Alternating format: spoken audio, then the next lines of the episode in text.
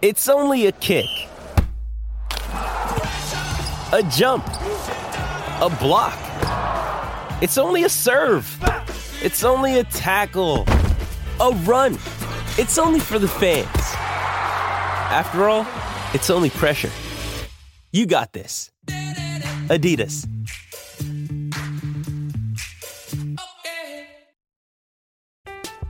I'm Alex Rodriguez. And I'm Jason Kelly. From Bloomberg, this is The Deal. Each week, you'll hear us in conversation with business icons. This show will explore deal making across sports, media, and entertainment. That is a harsh lesson in business. Sports is and, not uh, as simple you know, as bringing a bunch of big names together. I didn't want to do another stomp you out speech. It opened so, up so many more doors. The show is called The, the deal. deal. Listen to the deal. Listen to the deal on Spotify. With threats to our nation waiting around every corner, adaptability is more important than ever. When conditions change without notice, quick strategic thinking is crucial. And with obstacles consistently impending, determination is essential in overcoming them. It's this willingness, decisiveness, and resilience that sets Marines apart. With our fighting spirit, we don't just fight battles, we win them. Marines are the constant our nation counts on to fight the unknown. And through adaptable problem solving, we do just that. Learn more at marines.com. Ready? Play.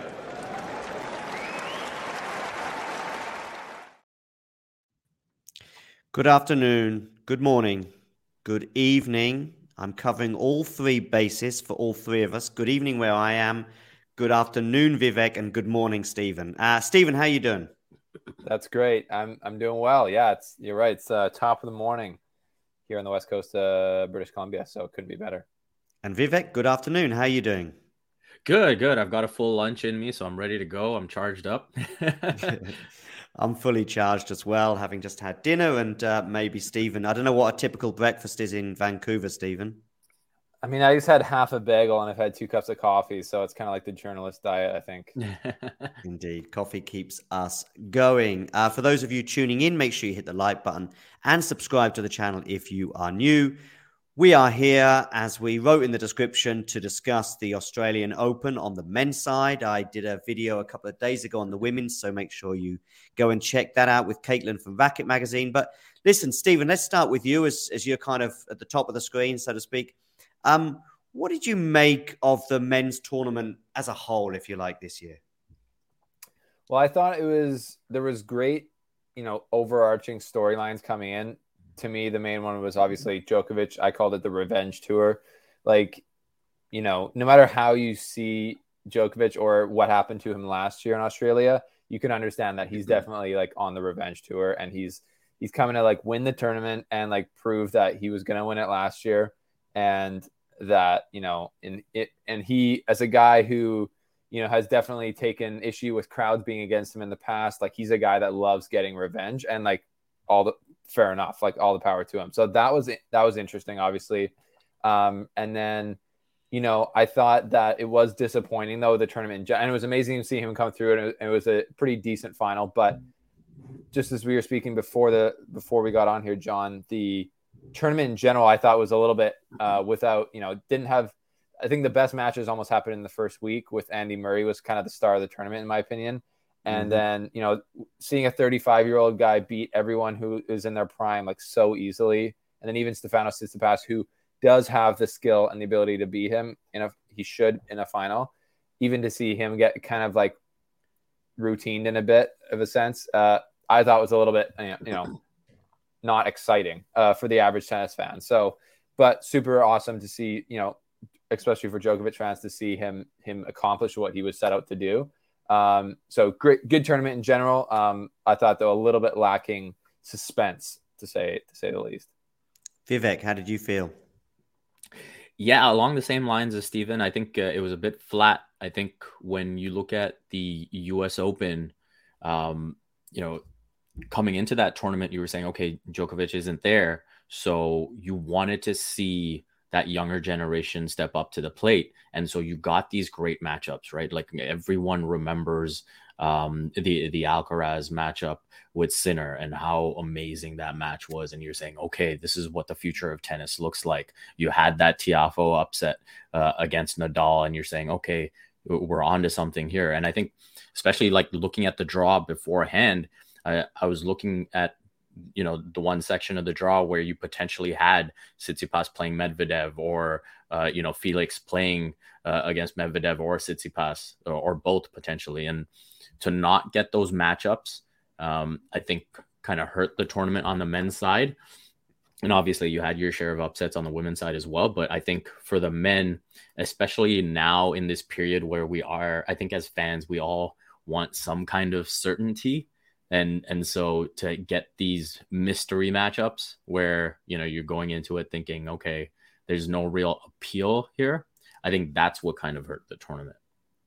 Yeah um my generic thoughts are um novak didn't need any assistance whatsoever in in melbourne and i'm pretty sure he would have won the tournament no matter what but he may have had a slightly bumpier ride had it, all of these dominoes kind of fell for him as well with with perhaps the court conditions, playing at night, etc. I heard Gil Gross mentioning, for example, the low bounce. In addition to that, and probably even more significantly, Alcaraz a week before, two weeks before, whatever it is, pulls out the tournament injured. We don't know what Alcaraz would have showed up, bearing in mind, you know, I don't think he's shown anything like the New York form that he had shown, but still, it would have been a question mark. Suddenly, if Alcaraz gets some momentum and he's in that final, for example, you're thinking, can he do it? He can. We know he can, but there was never quite that belief with Tsitsipas. I even think stuff like Sebi Korda, he posed a few questions in Adelaide, didn't get the chance to, to pose more questions, if you like. Holger Rune, the net cord. There were so many things that went on in that match. It was, in many ways, the most dramatic of the tournament, Andy Murray aside. But there were just so curious as well. You know, all of the potential banana skins that could have posed questions for Novak just never occurred. But listen, Stephen, uh, let's uh, show some optimism and positivity. I mean, Novak's kind of, you know, it's a Rafa Philippe Chatrier esque kind of dominance here. And arguably, it's even more impressive on what could be described as a neutral surface, if you like. Yeah, good point. Yeah, it's it's incredible watching like the master at something work. Like with the flatter balls this tournament, like you mentioned, he he almost went flatter with his strokes a little bit to to get you know through the court um, more effectively. And he was he looked like he was out hitting like he was hitting bigger than all of his opponents throughout the entire tournament which is kind of crazy if you think about it. Because like he's always you know he's a sneaky big guy too. Like everyone's like he's six two and he's like definitely a little longer than Rafa and Federer. Um, so he's and he uses a heavy racket which helped I think during this tournament um, which people might not know um, but you know, typically like he's to play like he'll play like a Jan Lennard Struff in the second round, easily beat him. But you know, Jan Leonard does hit bigger than him, or play Khachanov or Berrettini or you know some someone like that who hits bigger than him. He'll just like you know be way better and find a way to win. But he was like the obvious better player, but he was also hitting bigger. There was I don't think there was anyone all tournament, even Rublev. Like when they went forehand to forehand, I still felt like Djokovic was going to win that and could easily push him back. And even with Stefanos, who I do think has a better forehand at this point in their careers, like it was still Djokovic was hitting it better this tournament and and, and almost bigger, which is uh, scary if you think about it. Like who, so w- what is somebody in the tour right now going to do to beat Djokovic here on at the Australian Open unless he drops his level with age, which hasn't happened yet. Um, it's just yeah, so it's amazing to watch this guy play. Like he gets better year after year, and yeah, we're watching like the best anyone has ever played. Uh, you know, especially on on the Australian Open surface. So it's it's pretty crazy. Vivek, what did you make of the final?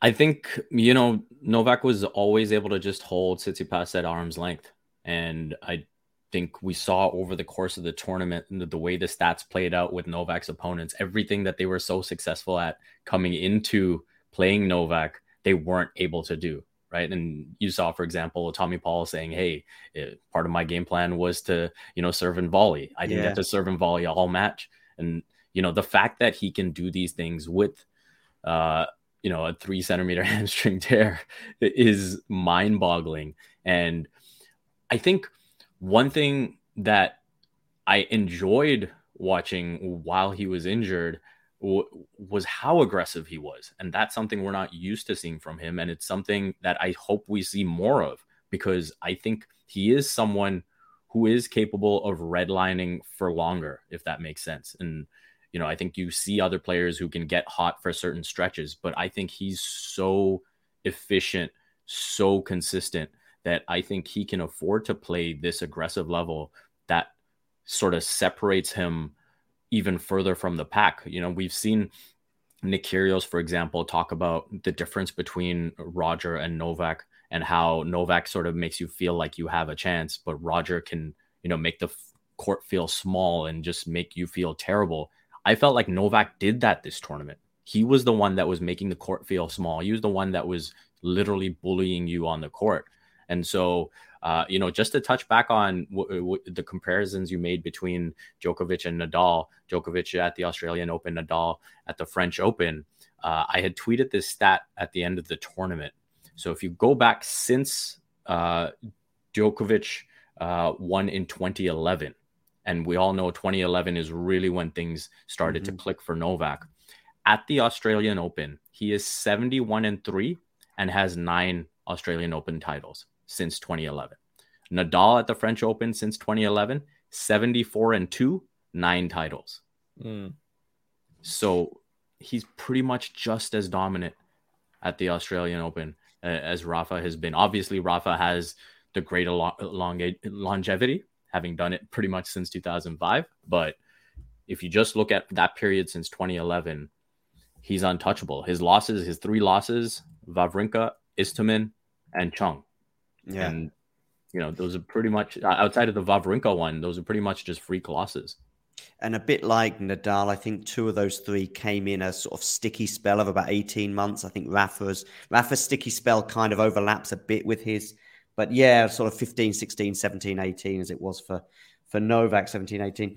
Um, interestingly, you touched on his 08 win there. Uh, when he won that 08, I remember thinking, oh, this guy might win one or two. There was a there was a, a very like one or two slams. You know, he was going to be somebody who you know might. The question would be was it wasn't quite the same with Rafa and Roger. It was like, oh, this guy's going to win many French, and if he if he gets the hang of it, he's going to win tournaments el- elsewhere. Roger was already you know establishing himself in so many ways, but with Novak, it never felt like things were going to click for him in the way they did in 2011. And even when they did in 2011, it's like this could be a Medvedev sort of 2019. Okay, a bit better over you know more variety of surfaces. None, no one really quite saw this probably until probably sort of 14, 15, if you like. But anyway, I, have gone off a, a tangent there. I, it was interesting what you said about Tommy Paul Vivek because I don't think he was directly responding to it, but indirectly, uh, Craig O'Shaughnessy, uh, the ATP Tour coach, he highlighted during the match why isn't you know, why isn't Tommy Paul doing this? Why isn't he coming to the net? Why isn't he? And, and Tommy's like, well, yeah, but I, you know, it's it's easier said than done. You can't just come to the net off a random forehand. Yeah, I, th- I think that's the pressure he puts with the depth that he's able to generate consistently. And again, when I talk about his ability to maybe redline for longer, that's the key, right? It's being able to hit the ball back on returns right at right at your feet uh, to go consistently beyond uh, you know the serve box, get it consistently deep, have you on your toes, have you consistently backpedaling as opposed to getting on top of the ball, and that is where Novak is able to separate himself. That's why when you do see him lose, uh, it is usually that Wawrinka type, right? That that type of player who can get hot for extended stretches and just effectively take the racket out of your hand. And so I think if Novak really looks at this tournament and says, "Hey, there's something here with being this aggressive," it could separate him from the pack even further, which is scary to scary to think at age. You know, he's he's going to be 36 by the time the French Open arrives. By the way, just to go a bit left field and keep you on your toes, I decide to every now and again I break the podcast rule of going Vivek, tell me, Stephen, tell me. So I thought I thought I'll just push that back towards you, Vivek, and I think you'll grasp it. But there was like a moment of, oh, I guess I, I should take this one. Sorry about that. Stephen, no. there we go. Here we go. Back back to the old old routine. Go on, Stephen. Yeah, well, no, Tommy Paul is a great um, example for that because I, you know, I actually know his coach Brad Stine, and, and I know that Tommy, you know, since they've been working together, has worked at becoming a super all court player. Um, he's got great hands, and um, and he's just a super good mover around the court. So his whole game is like trying to not be the baseline grinder.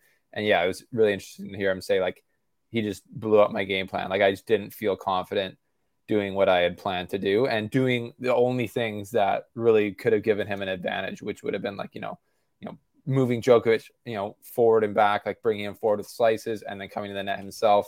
Um, and then he, he said basically he just kind of got like mentally locked. Um, you know, that's, you know, that's his first time playing Djokovic. That's his first time at a major quarterfinal. So that's probably why that happened. I think you know, next time they play, it's not going to be any different. He's just going to have to go to the net and get past three or four times and then keep doing that because like that's the only way to you you, you know if you're scared of getting past like you're never going to be a good net player. So and he knows that it's just a one off match thing, but it, it, was interesting to hear uh, how how mentally um, Djokovic can mess with you.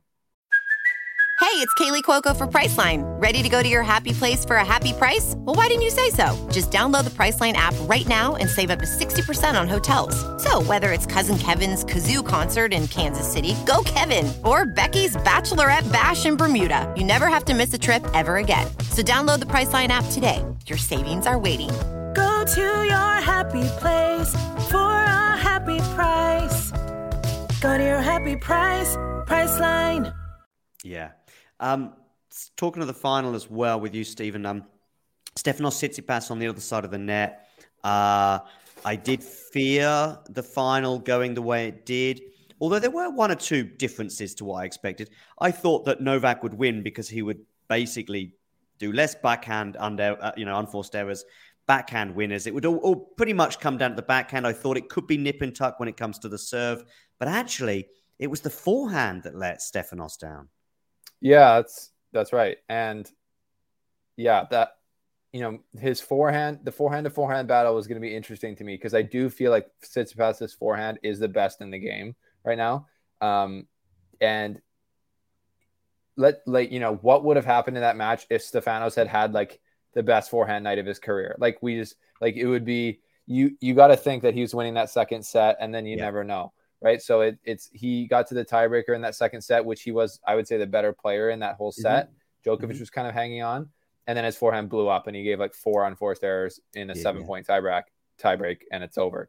Especially when you're playing Djokovic. So, and then you're two, down two sets, and then and then Djokovic became the better, cleaner player in the third set. Only four unforced errors, I think, in that set.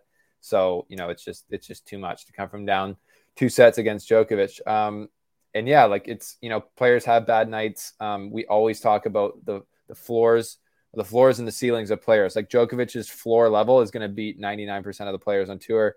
Tsitsipas with his forehand breaking down a bit, he's still going to beat most players on tour, um, but he's not going to beat Djokovic. But the disappointing thing to me is that he, I like, we know he can beat Djokovic. Like he beat him twice out of the first three times they played but he's gotten really mentally rattled. I think after that French Open come from behind loss, as as we all would, like as is totally understandable. But it's it's just disappointing because he's not really the player he could be when he in that matchup. I think when he's you know I guess a lot of other players and he's he's bringing out his best tennis. He's finding his best tennis in the tight moments, but it seems like he has a real handicap in the tight moments um, to find his best tennis when it comes to playing to playing Djokovic, which again makes sense. I think is it ten matches in a row now that he's won Djokovic? Yeah, nine in a row. Ten. I think it's eleven and eleven and two. So yeah, yeah it was yeah, it was nine out. coming into the final. So right, yeah, so it's 10. 10 now. So that to me, that's officially pigeon status. Uh, um, like Joe Tsitsipas is Djokovic's pigeon, and they're I think one in they're one and three in the world now, which is kind of weird to have somebody that high ranked also be somebody that like almost like a Davydenko, like Nadal what is it like or like one of those matchups where like the, uh, one guy just always beats the other guy usually yeah. it's like number one ranked and number like 60 ranked yeah not this now now it's the two top five guys which is what is it roger good. and uh david ferrer where yeah yeah it's yeah. one of them each each yeah. of the big three have like four or five guys who they could just call up at any time and they're like hey come over i'm gonna yeah give you a pounding you know i uh i actually weird, but brush so- shoulders is a slight exaggeration, but was within a meter or two anyway, uh, walking past him today. Somebody who has a 2 0 record against Rafa. Do either of you know who that is? Off the top of your head? Uh, Can you Lucas guess? Rosol. No, but that's that's you. You're in the right territory, actually. Yeah. Yeah. No, I, I don't have anything for you. Dustin Brown. Oh yeah, Oh. classic. Yeah, yeah. I didn't know it was 2 and 0 until I checked, but uh, I knew, of course, about the famous one at, at Wimbledon. Yeah. But yeah, anyway, listen, I've gone off topic. Uh, Dustin Brown didn't expect to didn't expect to hear his name in an Australian Open 2023 review. Uh, Vivek, direct question, but you can take as long as you want with it. Stefanos Tsitsipas, is he going to win a Grand Slam? And if he is, when, where, and why?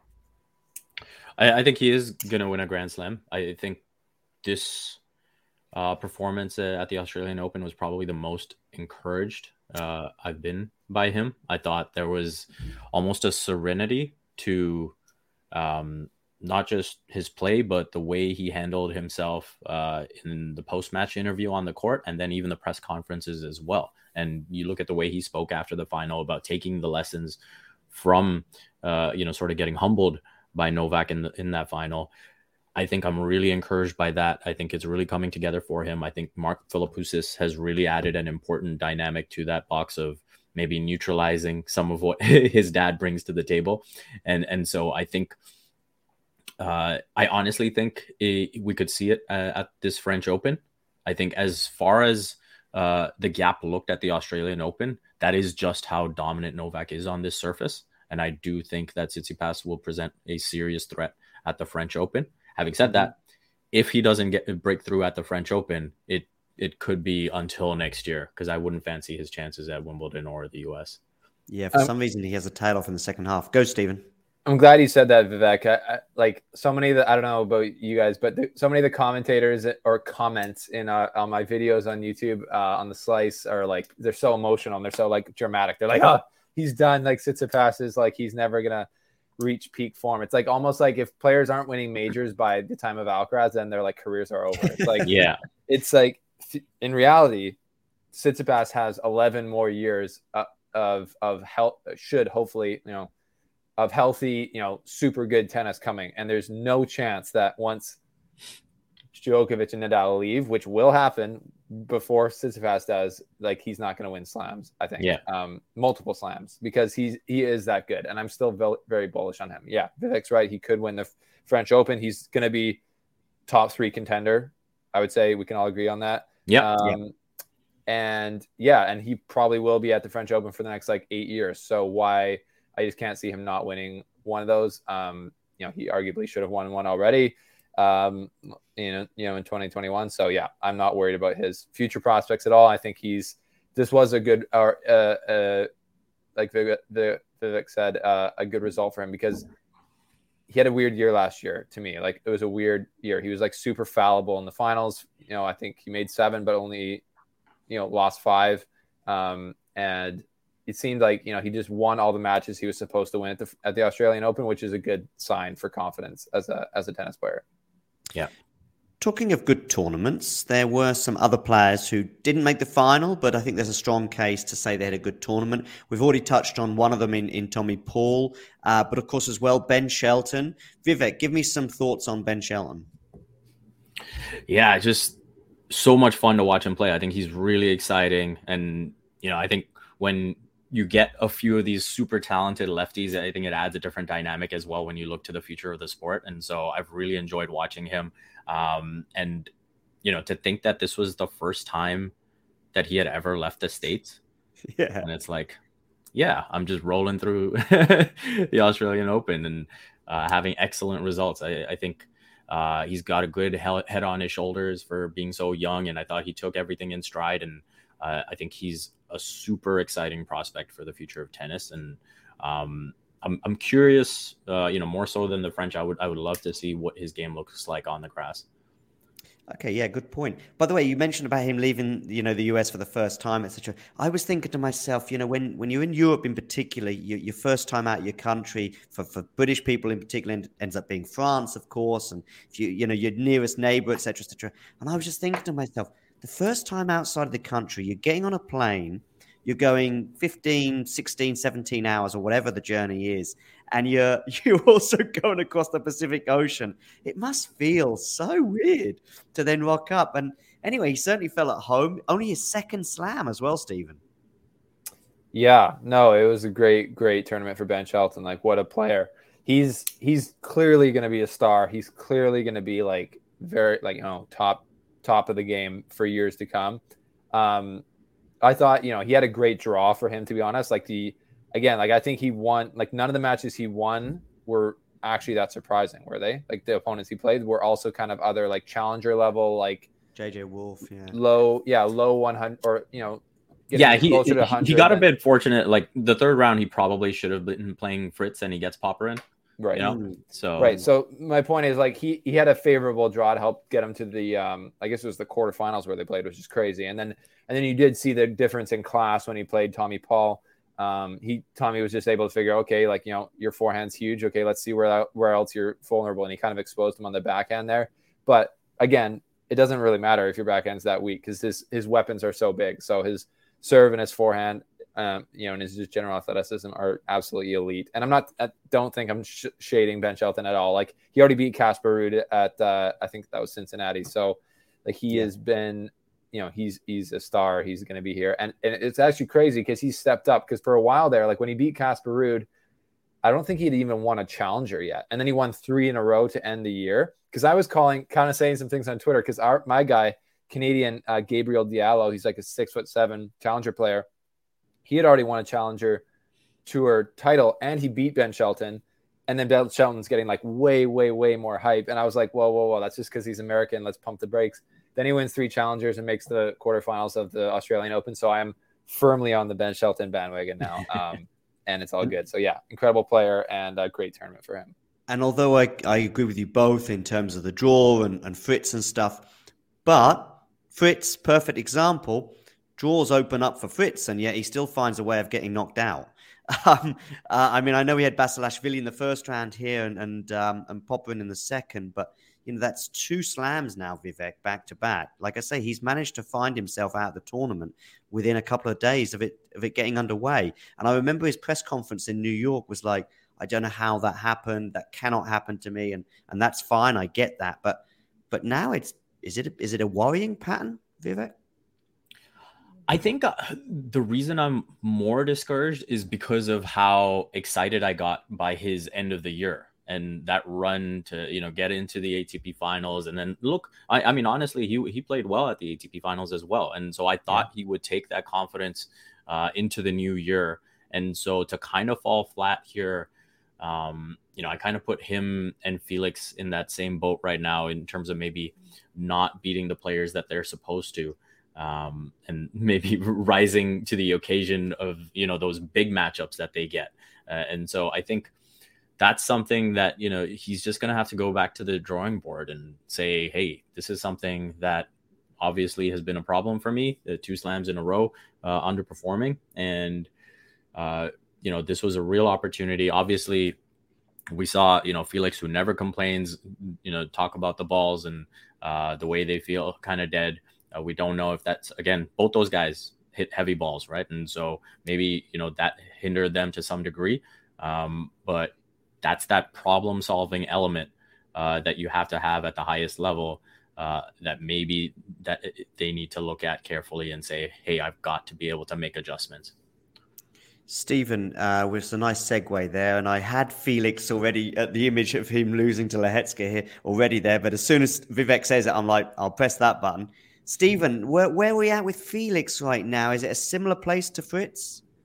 I think there's levels to pressure that players feel, and as you get as your ranking improves, there's new pressures that come to you. So for Fritz, example, like, yeah, I had him in my top five real contenders at the. Uh, at the AO, which self promotion here was an elite top five pick. You know, not too hard, but I had Djokovic, Tsitsipas one and two, and they made the final. But then I had uh, Medvedev, and then I had Fritz, and then Felix. So these, yeah, two, these two guys disappointed me in that way. But you know, when you're Fritz, like you should logically be thinking, okay, quarterfinals is like the minimum for what I want to make here. I'm, t- I'm a yeah. top eight player. Um, so then you just like that pressure on internally. There's just no way that these guys don't start thinking like that because that's athletes do it. They always say, I'm just focusing on the next round, but they have to say that. All right. So, um, well, they don't have to, but you know, you should say that and it should, you know, but so I, I, I always wonder if it's like, yeah, like there's that pressure of like, I'm not losing in the second round to Popyrin who, you know, played horrific tennis the day before, uh, or in a match before somehow won it. And then came out here and played awesome, you know, with the home crowd at his back. And, and, you know, he's obviously can play great. He's a talented player, but, um, yeah, it's just tough. Everyone's hard to beat and you can't, you can't be mentally weak out there. And uh, yeah, I don't know if that was the case, but you just you know I think it was a little bit for with Felix. Um, to answer your question, um, with Felix, the same type of pressures, right? Like he to me was like legitimately had a shot of like doing serious damage at this tournament. And if he were to face a Djokovic, um, and he and Felix played his best game, he could seriously um, beat him. Like it wouldn't be like you know, it'd be a, obviously a big upset, but it would be like the type of upset that are meant to happen, not like the Istomins in second round. It'd be like, oh yeah. wow, this young guy who's been here knocking on the door for a number of years beats the best guy. That makes sense. Um, and I think that pressure as well, like I don't know, I don't know how it affects him personally, but I know from watching him and talking to him, um, you know, lots over the last six months. It's just like to me, like he gets on the court this is what I always go back to when he's doing when he's like telling these French hecklers to like shut up in Paris. That was like peak Felix for me. It's like I love that new kind of mentality of like the bad boy Felix, a little bit more confidence. Like, yeah, you're gonna disrespect me for three hours. I'm gonna tell you to like, you know, tell you where to stick it. Like that, I like. And then sometimes he gets, you know, if he's not confident in these matches, he gets really, really tense out there. And then guys like Lehecka or um, not Kozlov, but I forget who's who he was playing in the second round. Um, you know, can really take take it to him. Molcan? Molcan, that's right. Thanks. Um, they can you know hit big and they can really get Felix on his back foot, and then he's he's not as again his his floor level is not as high as other guys. His floor level can drop to where he can lose to you know you know I would say like hundred guys on the tour. So um, yeah, I mean again he's 22, no reason for panic at all. People people get so crazy because like I always just think about when Federer started winning majors, and he ended up winning 20, and you know, getting in the goat debate. So, and he was he was basically Felix's age when that all started. So let's uh let's pump the brakes on counting Felix out. Um, but yeah, disappointing tournament for him. But I think if those balls had a bit more zip, he would have felt more confident, and not a, not a good excuse for him, but like it, he would have felt more confident.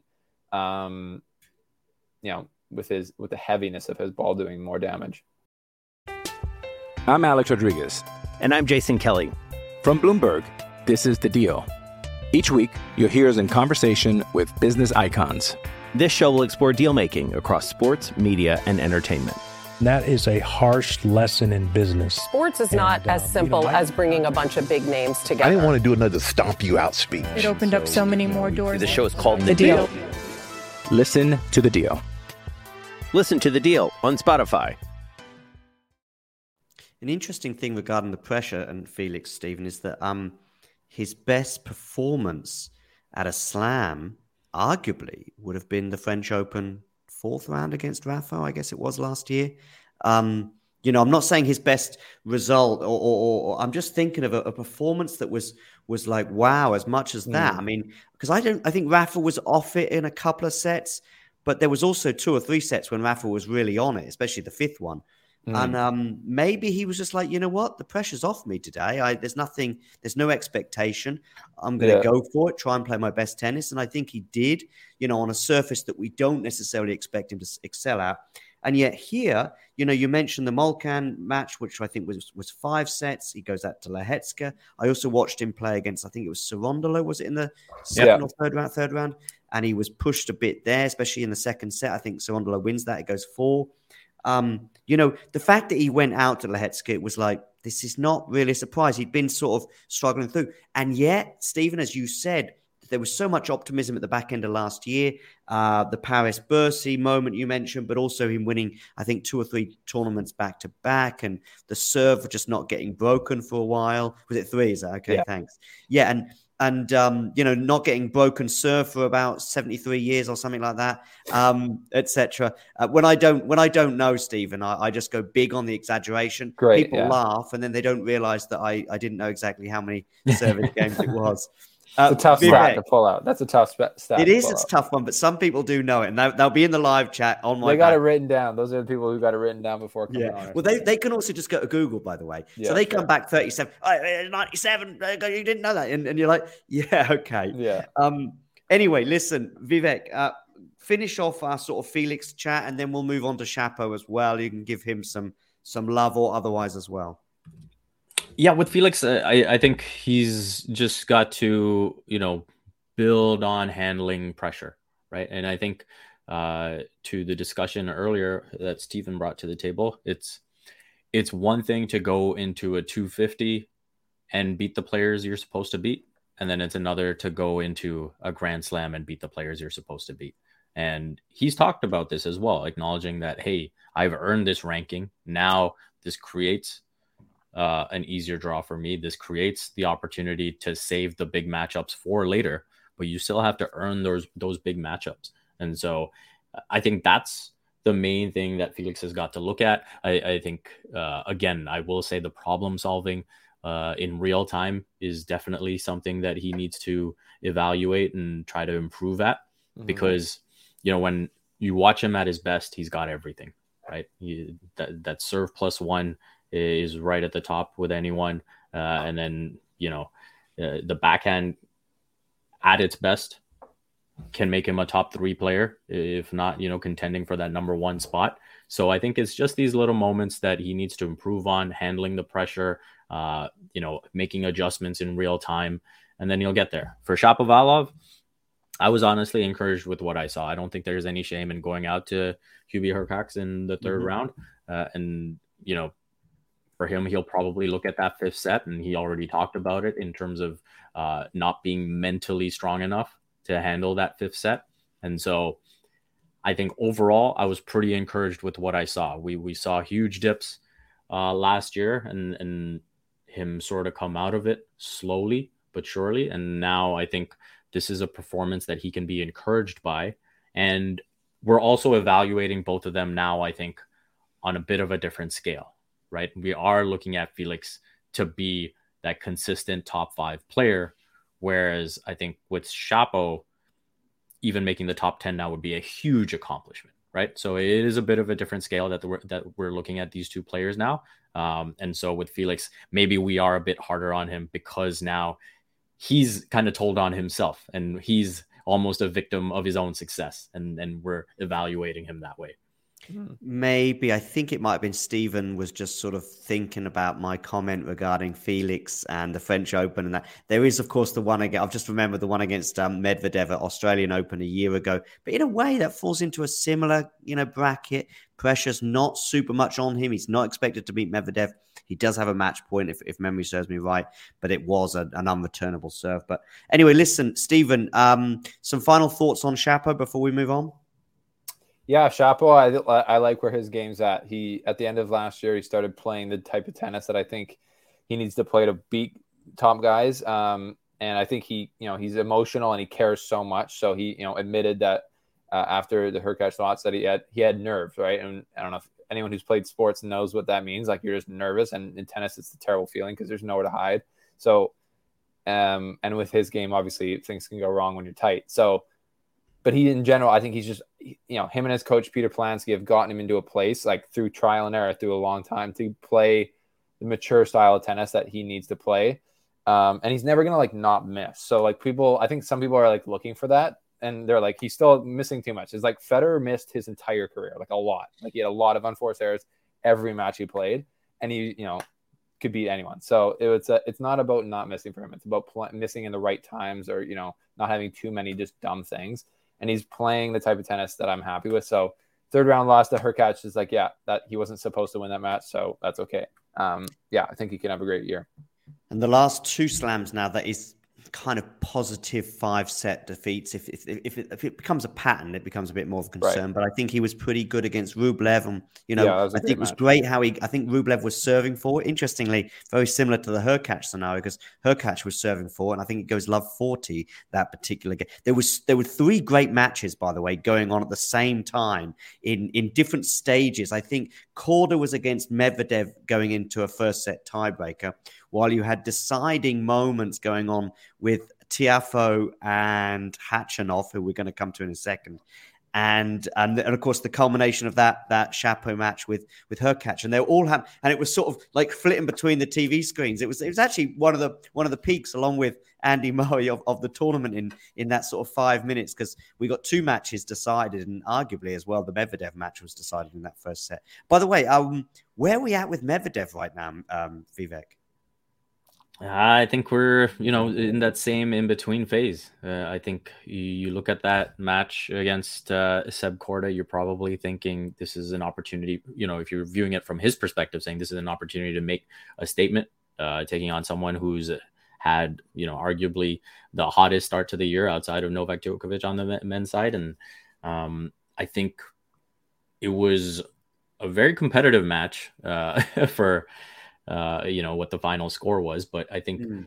Medvedev uh, in these conditions, compared to you know what we saw of him in 2019 uh, and what we generally expect of him, he's still below expectations. And I think um, all the expectations that have come since he became world number one have kind of taken its toll. Um, obviously, he was unfortunate uh, to miss out in that middle stretch of the season last year with Wimbledon and whatnot, and uh, mm-hmm. unfairly being you know penalized and not being able to play. Uh, but I think all of that has taken its toll, and it's just it seems easier to crack him uh, in that aspect now than it was before there seems to be a vulnerability, and the, the, problem I would say with, as opposed to pretty much any other player that we've mentioned already, Tsitsipas, you know, Chapo, Felix, whatever.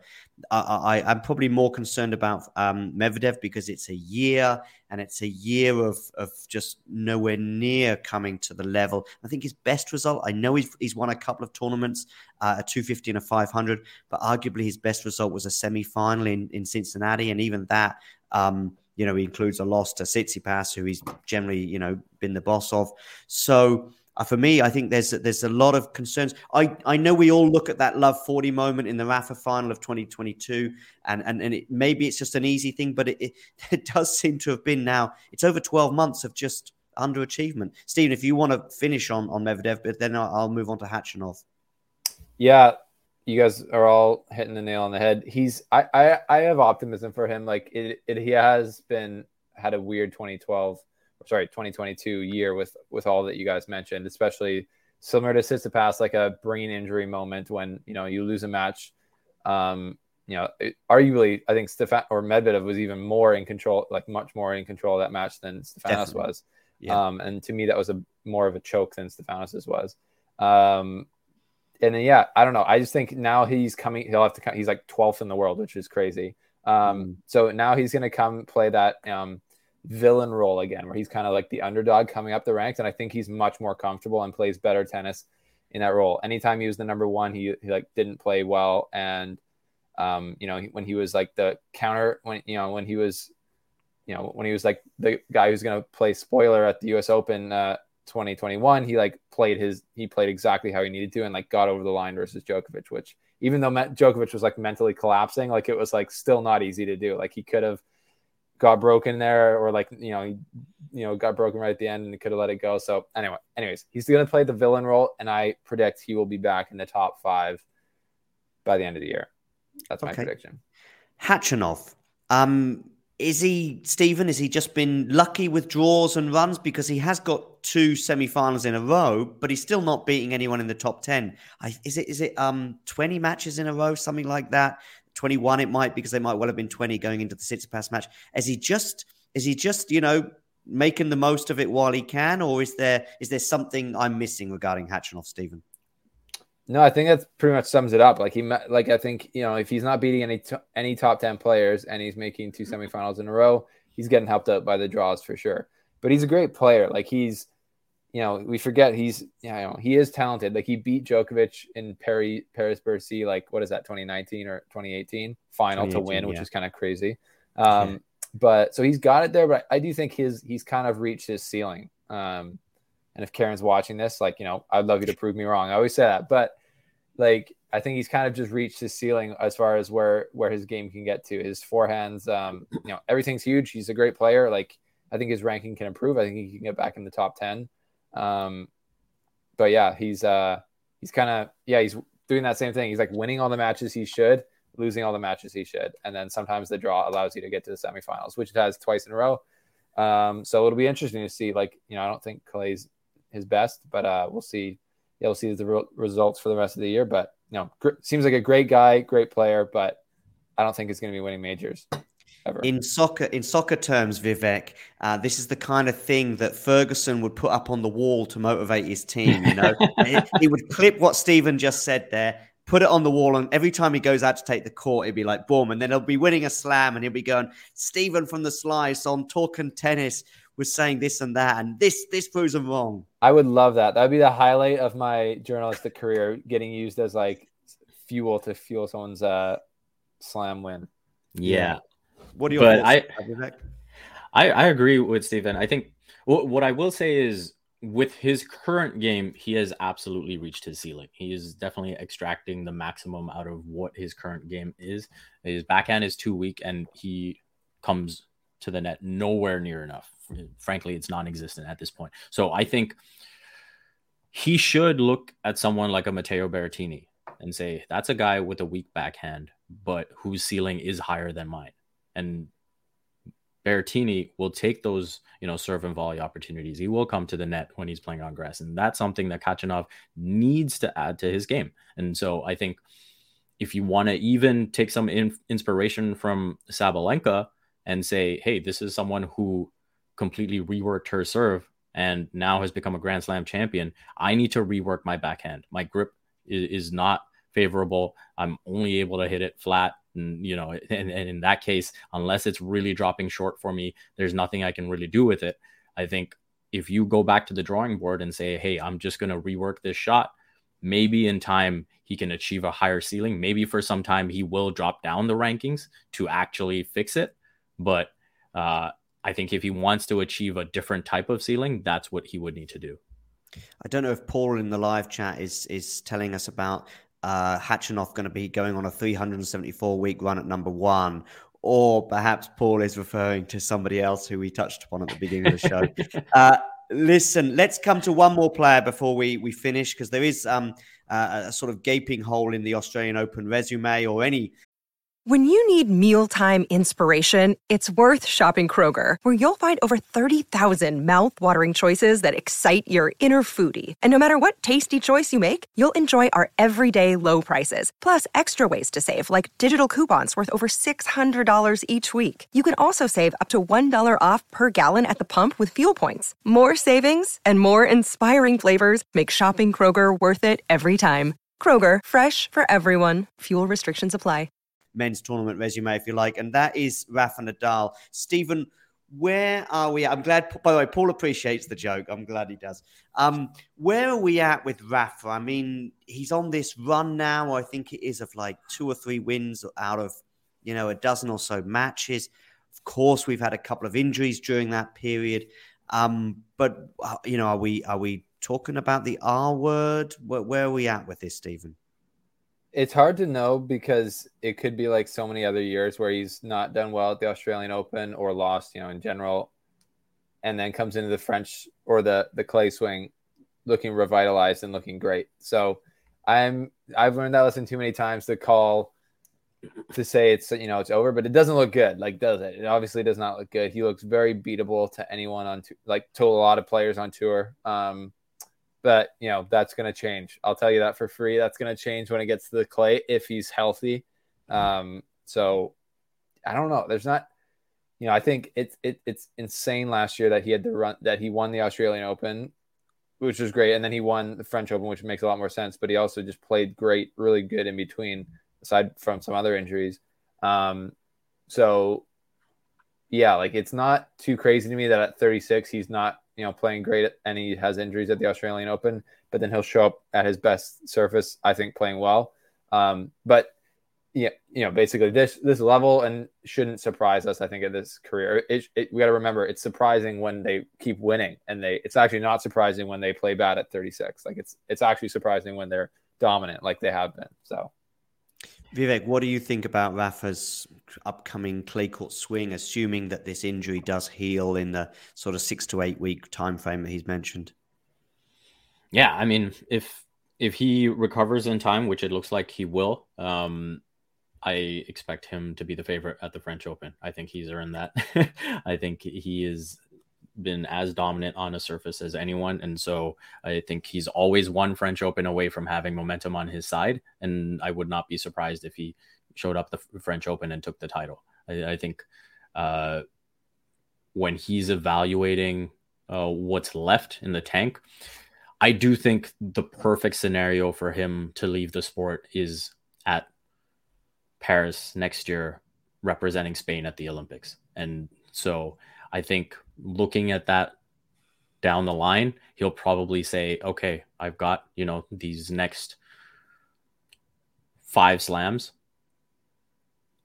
Let me give everything I have, and then I can say goodbye uh, on my terms. So, uh, you know, I, I thought, you know, a sneaky thing that might have uh, aided him as well um, was probably the fact that he played Novak uh, earlier in the tournament at Roland Garros.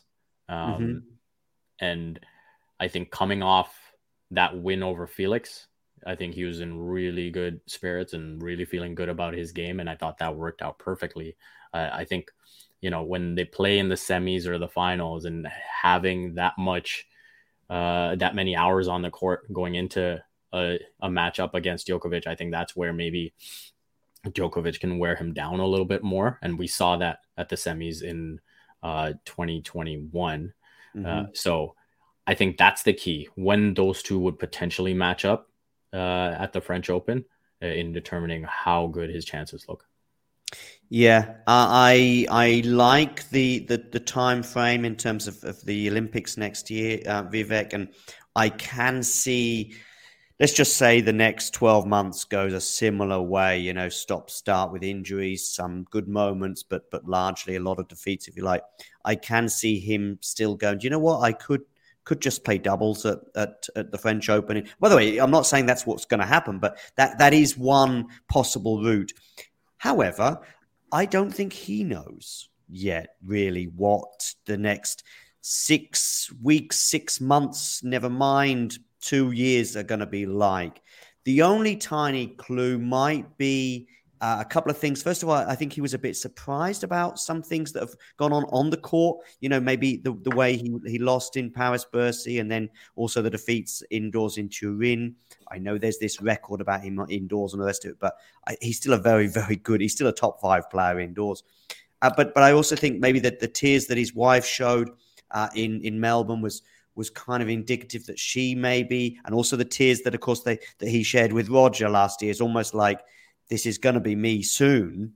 Don't know when, but soon. But yeah, just don't know. He could, you know, a, year ago or less than a year ago, you know, during that French Open run, I'm sure the retirement word did go through his mind with the foot and everything else. But now it seems to be other things, but at least it's not it's not like the knee and then it breaks down. It's the knee and then it breaks down. I, I think I'd rather it be different parts of the body if it makes sense. I know other people might think otherwise, but in a way, you know, if it was recurring with the same part of the body, you know, maybe maybe there would be greater cause for concern. But um, I'm optimistic that we'll see him uh, for the clay court season, and and fingers crossed he doesn't miss the French Open because it's the one with I think the exception of the first couple of years of his career, and there was another time when he pulled out. But he's probably made more French Open appearances than he has uh, Wimbledon or US Open anyway. It, it, off the top of my head, I would say that just because he always seems to be fit for that, and understandably so. Um, listen, any final Australian Open thoughts, Stephen, before we wrap this up? No, I think we uh, dissected it thoroughly. I think so too. Listen, uh, Vivek, you can uh, can say something about the Australian. Uh, just a little bit underwhelming, I thought. Yeah, I mean, I think for sure, if we got some of those big matchups, we'd be looking at it a bit differently. Uh, you know, in, in, terms of a final uh, thing, I'd like to just add. Um, obviously, we were talking about the men, but uh, I am of Indian descent, so uh, Sania ah. Mirza saying mm-hmm. Uh, goodbye to Grand Slam tennis. Um, she's done incredible things for the country and for women and for Muslim Muslim women. And so to get that goodbye, obviously would have loved to see her win that final, but to get to the final in itself was a huge accomplishment. And obviously, pretty emotional speech that she gave. And yeah, just uh, super grateful for what she's accomplished. Uh, you know, winning six slams, three in mixed and three in the women's doubles, and across the two, uh, you know, she's won all four. So I think that's a lot to be proud of. Vivek, we're going to do a doubles show at some point in the next 24 to 48 hours as well. Um, so that's cool. And of course, she will get a mention, as will Krejcikova and, and many others that have done well down under. Listen, both of you, thank you very much for stopping by. Thanks so much for having me. Thanks and, for having uh, us on, John. Thank you, Stephen. Uh, thank you very much. And hopefully we cross paths again sometime soon. And uh, guys, I'm going to play a little music outro that that goes somewhere between three, six, and 10 minutes. Uh, so you can just sail off into the Vancouver and Toronto sunset. Doesn't really work at 10 a.m. or 1 p.m., but you know what I mean. So, guys, yeah. take care. I'm going to play this music and, uh, yeah, just shut down, basically. See you guys. See ya. See ya. This episode is brought to you by Shopify. Whether you're selling a little or a lot, Shopify helps you do your thing, however you cha-ching. From the launch your online shop stage, all the way to the we just hit a million orders stage. No matter what stage you're in, Shopify's there to help you grow. Sign up for a $1 per month trial period at shopify.com slash special offer, all lowercase. That's shopify.com slash special offer.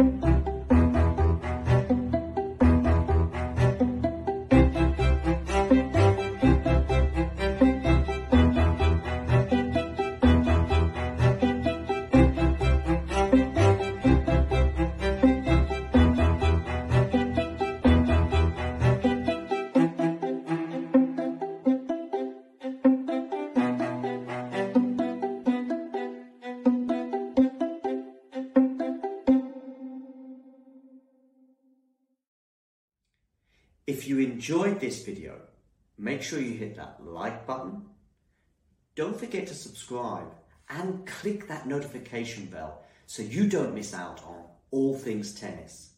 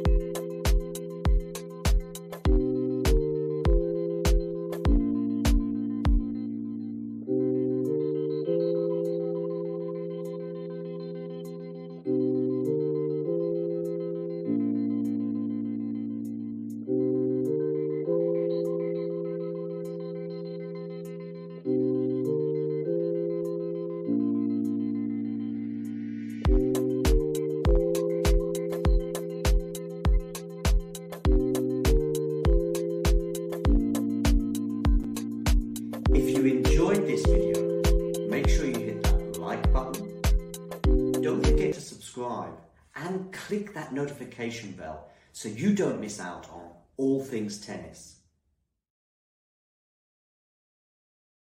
Sports Social Podcast Network. Okay, round two. Name something that's not boring. A laundry? Ooh, a book club. Computer solitaire, huh? Ah, oh, sorry, we were looking for Chumba Casino. That's right. ChumbaCasino.com has over 100 casino style games. Join today and play for free for your chance to redeem some serious prizes. ChumbaCasino.com. No purchase necessary. Full prohibited by law. 18 plus terms and conditions apply. See website for details.